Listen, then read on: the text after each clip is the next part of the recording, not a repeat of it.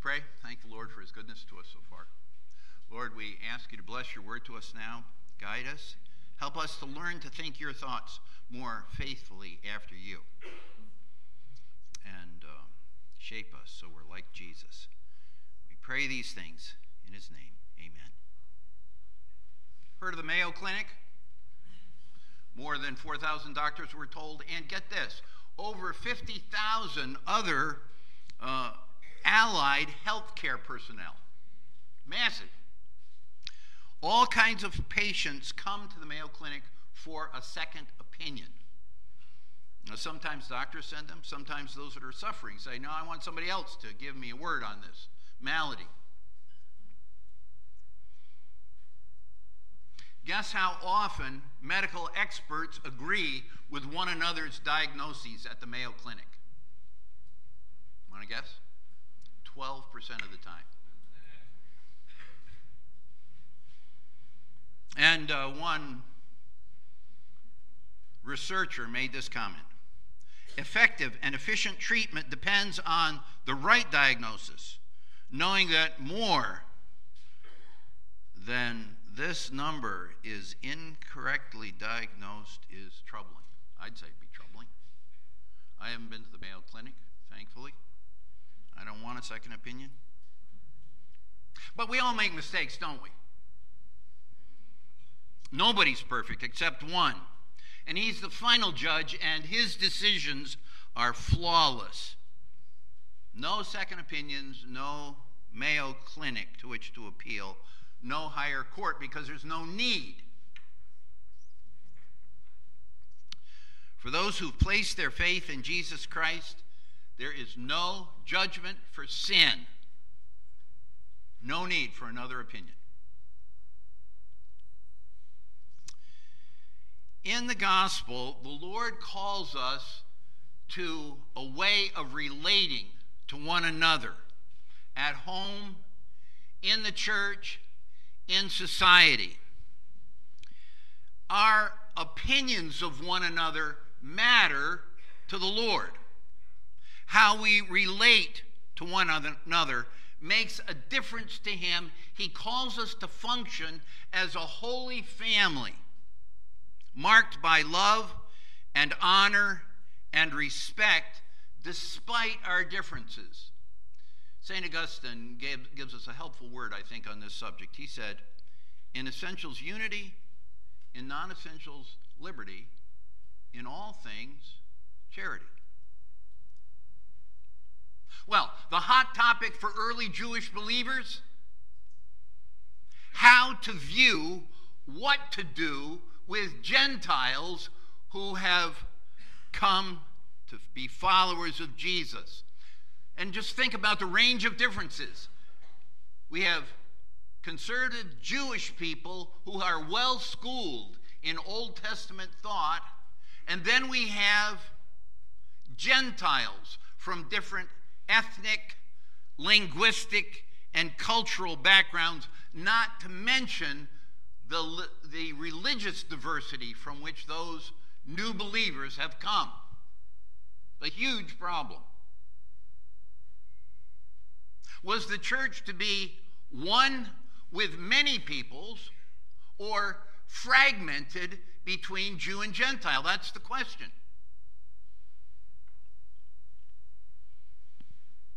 It's such an important issue that Luke addresses it twice for us First of all, in Acts chapter 10, and then in Acts chapter 11, and you will see other references in other places in the New Testament to this same dilemma.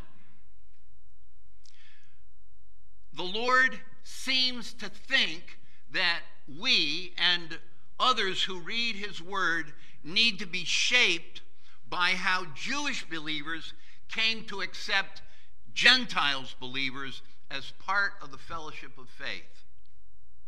It's not simply ancient history. It's not just a matter of uh, kind of intellectual assent. Oh, I got that point. Early church issues are our issues. And this topic then moves us to address things that are generally below the surface of observable life. it's of vital importance for how we treat a newcomer at Covenant, how we treat joy. It's vital importance. Uh, for um, your walking across the street to talk to your neighbor who you believe is an unbeliever. And for our moving as a group with the gospel to peoples and cultures between Berks County and the ends of the earth. So, how did the early Jewish church come to embrace Gentile believers as full fledged members of the people of God? How'd that happen? Peter's story tells us, and uh, in essence, it's this God gives repentance that leads to life. He gives repentance that leads to life to Jews. He gives repentance that leads to life to Gentiles.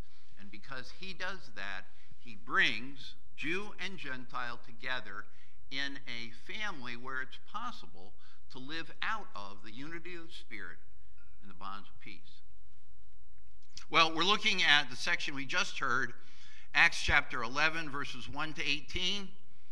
It's the second part of the story about Cornelius and uh, that which John just read for us. Acts chapter 11, verses 1 to 18, if you can turn to it. Now, how does Luke organize this material? Well, it's pretty simple. I mean, it's not a complicated passage. The word gets out that Gentiles have come to faith. And now apostles and Jewish believers have to somehow deal with that. That's in verse 1. That's the introduction. And then verses 2 and 3, Peter comes to Jerusalem and a religious faction takes him to task. It's verses 2 and 3. And then what follows from that? Well, really, the bulk of the story is verses 4 through 17, in which, people, uh, in which Peter, uh, step by step by step, relates how the Lord had shaped him and taught him and enabled him to think in a more godly way about people who were different from himself. And then we get to verse 18. It's the end of the passage, and uh, the critics are silenced. They back off. They glorify God, and they rejoice in the Gentiles' salvation. So let's think about its flow of thought just one more time. The words out about believing Gentiles, religious elite, elite, they take Peter and they thrash him verbally. Peter tells his story. Critics are silenced. There's new unity. As we look at these verses, I hope that you will also keep in your mind these other themes that are being that are playing out here. The significant tension in the narrative. Peter's mild mannered response. God's use of a very simple story.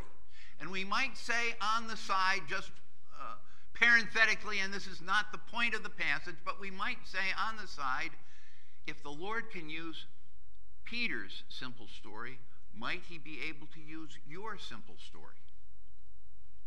And then finally, uh, the overarching presence and power of God's grace. Well, so look with me at verse 1. The word gets out. Uh, Jesus had said at the beginning of Acts, You'll be my witnesses in Jerusalem, Judea, Samaria, the uttermost parts of the earth. And while people talk, you know how people talk, and the talk spreads quickly. And so now we find that there are apostles and Jewish believers that hear that Gentiles have received the word of God. See it there in verse 1? Is that good news or bad news? That's the question. Like medical experts today, early believers had varied opinions in answer to that question. Well, look at verses 2 and 3. We are now headed to a verbal thrashing.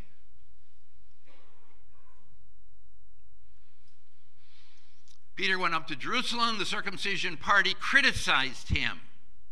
And the criticism you went into uncircumcised men and you ate with them. Think of it. So, what's the circumcised party? Is it like the Democrats and the Republicans and the independents? No, not quite political parties.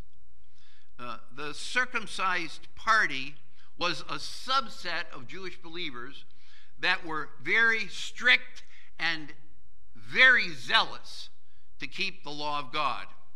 And their brand, it was this they're convinced, they're passionate that faithful Jews should have no social contact with those who are not circumcised. And you remember the Old Testament? Uh, God gave circumcision to Abraham, the father of the faithful. They are zealous to preserve no social contact. So we read the circumcision party criticized him. They view Peter with suspicion, doubt. Um, they're accusing him, they're judging him. And they treat him basically the way they would treat Gentiles push him away. Scrupulous about religious purity, they're quite certain Peter had had improper contact with uncleanness. And let's keep in mind here the main thing their suspicion about impurity in Peter's life meant more to them than the fact that Gentiles had placed their faith in Christ. Can I say it again?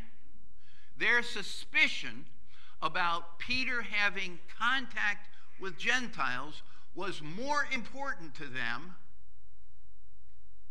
than the fact that Gentiles had placed their faith in Christ. That conviction had profound relational implications. And so they inflict on Peter a verbal thrashing. They're pointing out his presumed shortcomings. And their objective in doing that to get him back in line. That's what we do with people who step out of line, right? Get him back in line. And the, underload, uh, the underlying motivation, this mindset, try this to see if this makes sense.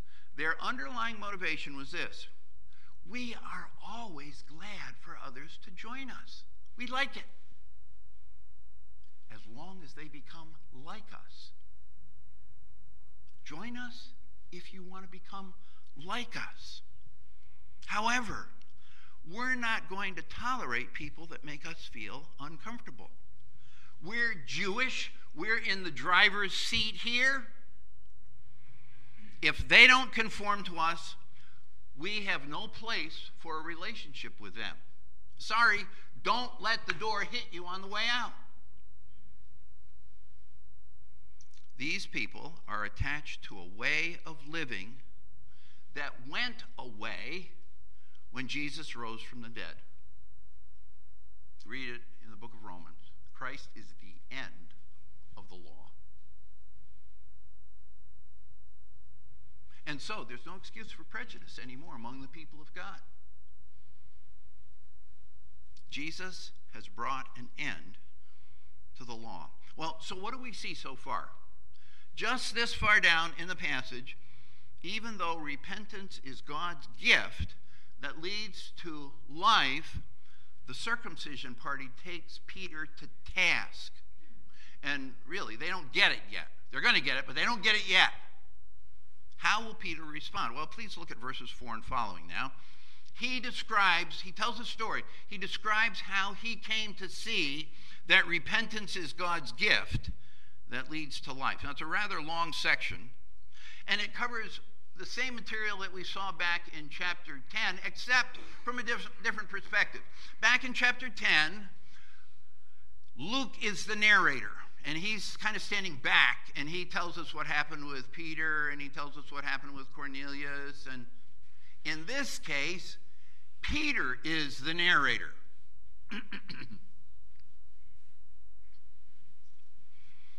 And we get straight from him, who is the key participant in this whole thing.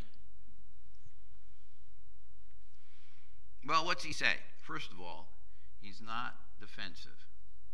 He doesn't say, hey, don't you remember who I am? I'm one of the apostles. I mean, and I was with Jesus. And I walked on the water. And let me tell you my other. None of that. He says, look at verses 5 and following. God came to me in a vision while I was praying. And he embellishes the record in from chapter 10 by adding uh, there was a sheet that came down from heaven, and there were uh, creeping things, and then he adds this other description beasts of prey. And he hears a voice that says, Peter, rise, sacrifice, kill, and eat. And he pushes back and says, Oh no, Lord, I can't do that. Nothing ever has gone in, and nothing unclean has ever gone through the passed between these lips. The voice comes to him a second time, telling him not to call unclean what the Lord has cleansed. After two voices and three repetitions of this thing, the sheet returns back to heaven. And he continues, at just that moment, see it there in verse 11? At just that moment, three men arrived from Caesarea. The circumcision party has criticized Peter. The Holy Spirit has told Peter to go back now to Caesarea without making any distinction, and it's the same word that's used to describe the circumcision party. They criticize Peter. God says to Peter, Go back with no criticism. Well, six believers go with him, probably as witnesses. And they go to Cornelius' house. You see it there verse 12. And then what happens? Peter describes to his critics what Cornelius told him.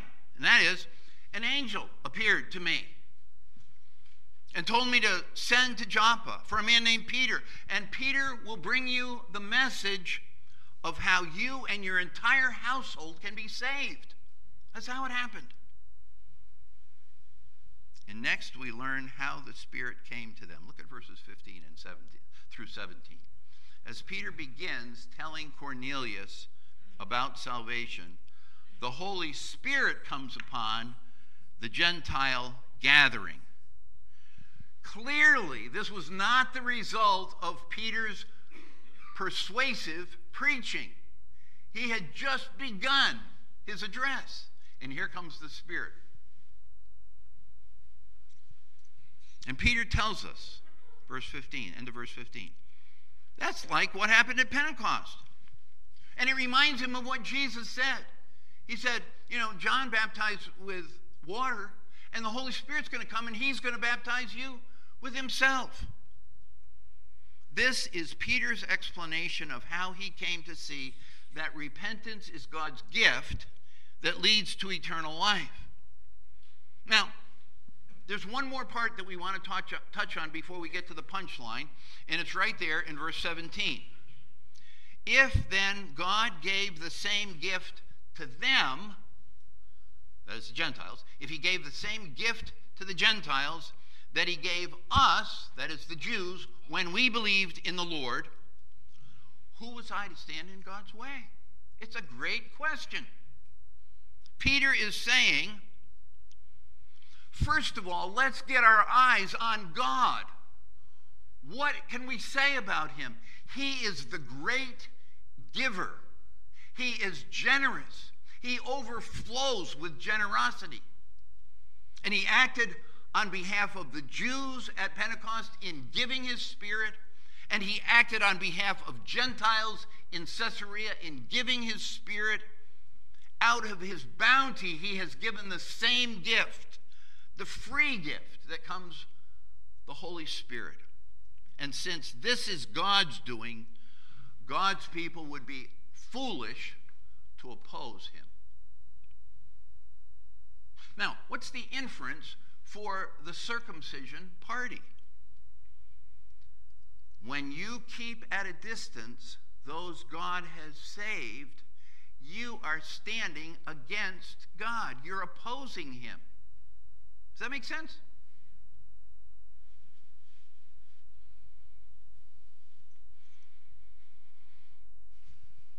In other words, there needed to be an adjustment in the thinking of Jewish believers, and it needed to be addressed forcefully and directly, and that's what the Holy Spirit does through Peter's story. When Peter is being criticized, it's because he has broken kosher. And the problem here's the problem if Peter is right, if Peter is right to have done this, to hung out, to hang out with Cornelius and his family, then Gentiles obviously have a right to come into Jewish homes. And if they can come into Jewish homes, then they can come into the church. And that is exactly where the prejudice lay. Now, we don't have the same exact problem as the early church, but we have one that's very much like it. We're glad for other people to join us as long as they become like us, right? So, what kinds of people make us nervous and like, uh, like the Jewish believers? Now, uh, let me just give you a few categories to think in, but you'll be able to come up with your own, I'm sure. Well, let me suggest some. On the outside, they look poor. Speak with an accent. They're Christians and they say they believe that tongues continues in this era.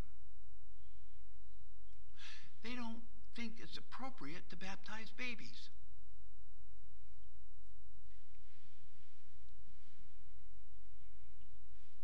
Add your own list. People who are Christians from which we're going to shy away because we don't like something in their life. That ever been the case for you? That ever been the case for you? Got to check people out first before you get too close to them. Don't want to be too friendly until you really find out where they're coming from.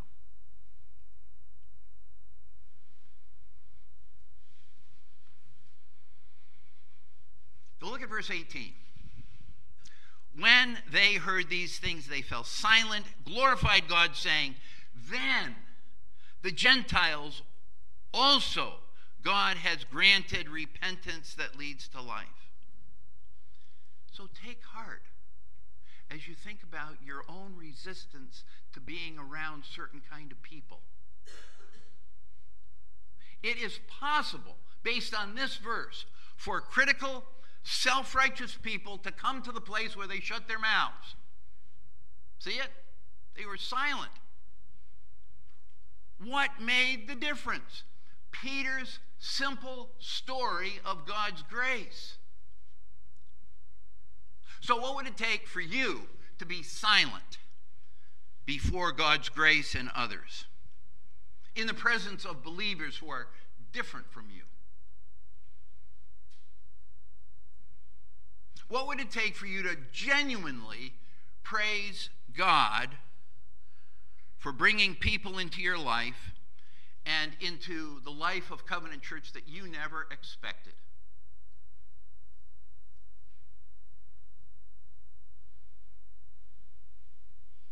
It would take more than you saying, Oh, yeah, I got that story. I remember that story. It would take some work down under the surface of your life, wouldn't it? It would mean you would have to address some of your presuppositions that keep you from extending yourself to people. James Montgomery Boice, have you heard of him? He was a pastor in a uh, Presbyterian church in Philadelphia. He tells the story about John Ironside, the father of his predecessor um, at 10th Press. As John Ironside lay dying he kept muttering something that his family couldn't quite understand. And finally, they got it. he was thinking about Peter's vision uh, with this sheet that's filled with animals. And he was saying, a great sheet and wild beast, and, and, and he couldn't quite get it out. And so a friend came over and he said, John, yeah, he said there were creeping things, there were beasts of prey on that sheet. He says, Oh, yes. That's how I got in. Just a poor, good for nothing, creeping thing. But I got in saved by grace. Boice comments on that story this way. He said, he said, whenever you see yourself as a not clean animal, but as an unclean animal, when you see yourself as not an attractive beast, but like a creeping thing, whenever you see yourself as pronounced clean by the sheer grace of God in Jesus Christ, then you're in a position to open your heart and your arms to people different from you. And he goes on, he says, and it doesn't make any difference who they are. God does not show favoritism. If you got into the family of God, the gospel is good enough for anybody. Lord, bless your word to us. Change us by it, we pray. Help us to turn from our critical, self righteous way of approaching other people and give ourselves with enthusiasm to those that, with, with whom you surround us. May people see at Covenant Church those who are more and more committed to what we have in common in Christ than petty differences. And we ask these things for Jesus' sake.